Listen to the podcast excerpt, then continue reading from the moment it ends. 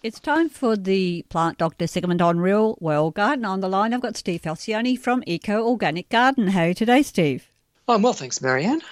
Excellent. Today we're going to be talking about the bane of a lot of indoor plant lovers' lives, and that's fungus gnats because they do get into potting mix and swarm around your precious indoor plants. Yeah, it, it is. I shouldn't say it, but it's almost amusing to see the frustration on some of those social media, you know, like Facebook groups and yep. things with people like, "Oh my God, what do I do? What do I do? I've got them everywhere." Um, so yes, you're right. With the, the increase in indoor plant lovers, it means an increase in fungus gnat problems for, for many of them when they begin the journey. So yeah, I thought it's good to revisit because you know indoor plants is really booming, especially since COVID, and people are paying a lot of money for mm. more, very rare plants that can cost up to three hundred or more dollars. Some are also paying a lot of money for plants that are not that rare. Yes, that's true. Yeah. being being sold as rare, but but anyway, um, let's get into it. I, I, think we should just make a little uh, sort of clarification that we have fungus gnats, and then we also have like fermentation or vinegar flies, and they are different things and attracted to different things as well. So sometimes when people talk about their little home remedies, and you go, well, you know, that might work for a vinegar fly, but it's not going to work on a fungus gnat. So, you know, the vinegar fly is attracted to uh, sugars. So, you know, that bowl of fruit that is getting a little bit old and starting to go a, a bit past its best, or maybe a, a glass of red wine sitting in the sink with the dregs in it. Um, you know, the, the vinegar fly or the, the fermentation fly will definitely love those sorts of things. Whereas the fungus gnat, which is uh, a lighter bodied, I don't mean in colour, but in build, so it doesn't have as fat a body, um, they tend to flit around a little bit more erratically. They'll be attracted to moisture in general, and obviously, you know, fungus, you know, that, that's that's on those moist areas. Um, they'll be the adults will be drawn to that. Would you say that the vinegar flies are somewhat bigger than the fungus gnats, or similar in size?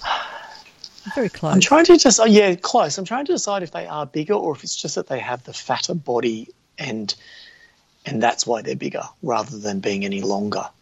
If they are longer, it's you know like a millimeter or something. It's it's a small amount. It's probably the body size then. Yeah. Yeah. So definitely have a fat little body. No, anyway. Yeah, anyway, the fungus gnats can cause a, quite a few problems if you've got an outbreak of them in your in your potted plants. Well, the, the number one thing is going to be the annoyance factor for, for us when they're flitting around and getting in your face. But the juvenile stage, which is a little sort of small, clear grub like thing which lives in the soil, will feed on the roots of the plants. So, particularly for young plants, or if you have a very large number of them, you can um, definitely have them impacting on growth. The adults, which we talked about that fly around, there is some evidence to show they can transmit disease as they move across from plant to plant. So if you've got, uh, you know, like a, a fungus that it will harm your plant um, sitting in the potting mix and the fungus gnat travels across it, when they fly to the next plant, they can potentially transmit it. So there are other issues to consider other than just annoyance. Yes, I guess you could say what the entire life cycle from egg to adult could be is quite short as well, so three to four weeks. Faster when it's warm, but oh. yes, uh, definitely a, a pretty quick life cycle. So they can keep breeding up before your very eyes, mm, unfortunately. Now, would you go as far as to say that heavy larvae infestations can cause enough damage to kill the plant? Don't know. Uh, certainly, if it's a small young plant with a little root system, the risk is going to be higher. Whether it goes so far as to kill them, I've not personally seen that. Okay. I've really only seen where it holds back the plants. So it goes back to more more of an annoyance factor than anything, and of course, spreading that fungal disease problem. Okay, so why why are they coming to your pots? You've got to keep the potting mix moist, I suppose. Uh, well, yeah, they love moisture. So um, any area where there is a lot of moisture will will be a, a paradise for them. So wet potting mixes and also water hanging around in the sources.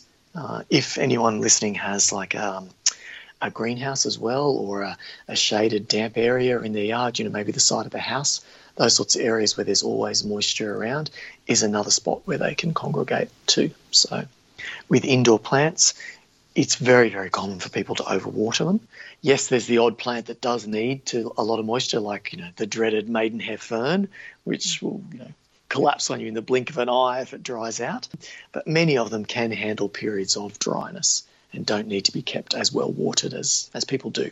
Yeah, it's true. I have had a fungus outbreak only very short time in uh, an outdoor area. That's why I was like, oh, I was really surprised. It's kind of like an outdoor little shade house. Mm. So I kept the area a bit drier than it used to be. Didn't need to be that wet anyway, but yeah, and then that's that's enough. But indoors, if you've got the problem, you know, it may have come in with potting mix that you purchased. Uh, not to be giving the manufacturers a hard time or anything, but you know, the potting mix can be stored in a shop or a garden centre for a while. All the bags do have small holes in them, so it's possible for the fungus gnats to get in uh, after the manufacturer has made it. Um, you know, it's difficult to know when they first appear, but potting mixes are usually kept on the damp side to reduce the dust factor uh, and risks that the dust may cause, um, you know, for people with respiratory issues and the like. So there's a reason to, to try and keep potting mix damp from a safety perspective, but it can then mean it's ideal for the fungus gnat to get into it. So if you open up a bag and uh, ever had the unpleasant experience of a whole bunch of fungus gnats flying out, that could be what's going on. Yeah, that's true. Now, would putting mulch on your indoor plants, could be pebbles or whatever, on top prevent them from taking hold of the potting mix, do you think? Yeah, yeah. So, um, so we've talked about trying to keep things dry to discourage them. That's one thing. Another thing is a physical barrier. So that's sort of what you're alluding to. And uh, there are products out there which are you know, like kind of like a sand, kind of like a gravel, uh, but they are stones that are very, very um, sharp edged. Not when we handle them ourselves, you won't notice it, but at an insect level, they do have quite sharp edges. So if you have a layer of that across the surface of your pot, when the fungus gnat lands on it, you know what they would normally want to do is sort of burrow down a little bit to be able to lay their eggs in the, the potting mix. And to get through the sharpness, uh, all the sharp edges, is very risky. And so it cuts them and you know they, they die. Mm-hmm. Likewise, if there's already juveniles in the soil and they've pupated and they're ready to emerge as adults, to get through that barrier, um, it again is difficult. So to either go down to lay eggs or to emerge as adults, it, it can be an effective barrier. You do need to put it on fairly thickly to get the best results, though. It does sound like a good solution all round, other than letting the potting mix dry out before you re-wet the soil. Yeah, uh, other options are to drench the potting mix with neem.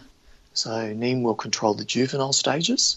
Uh, so you're killing all the little grubs that are in the mix.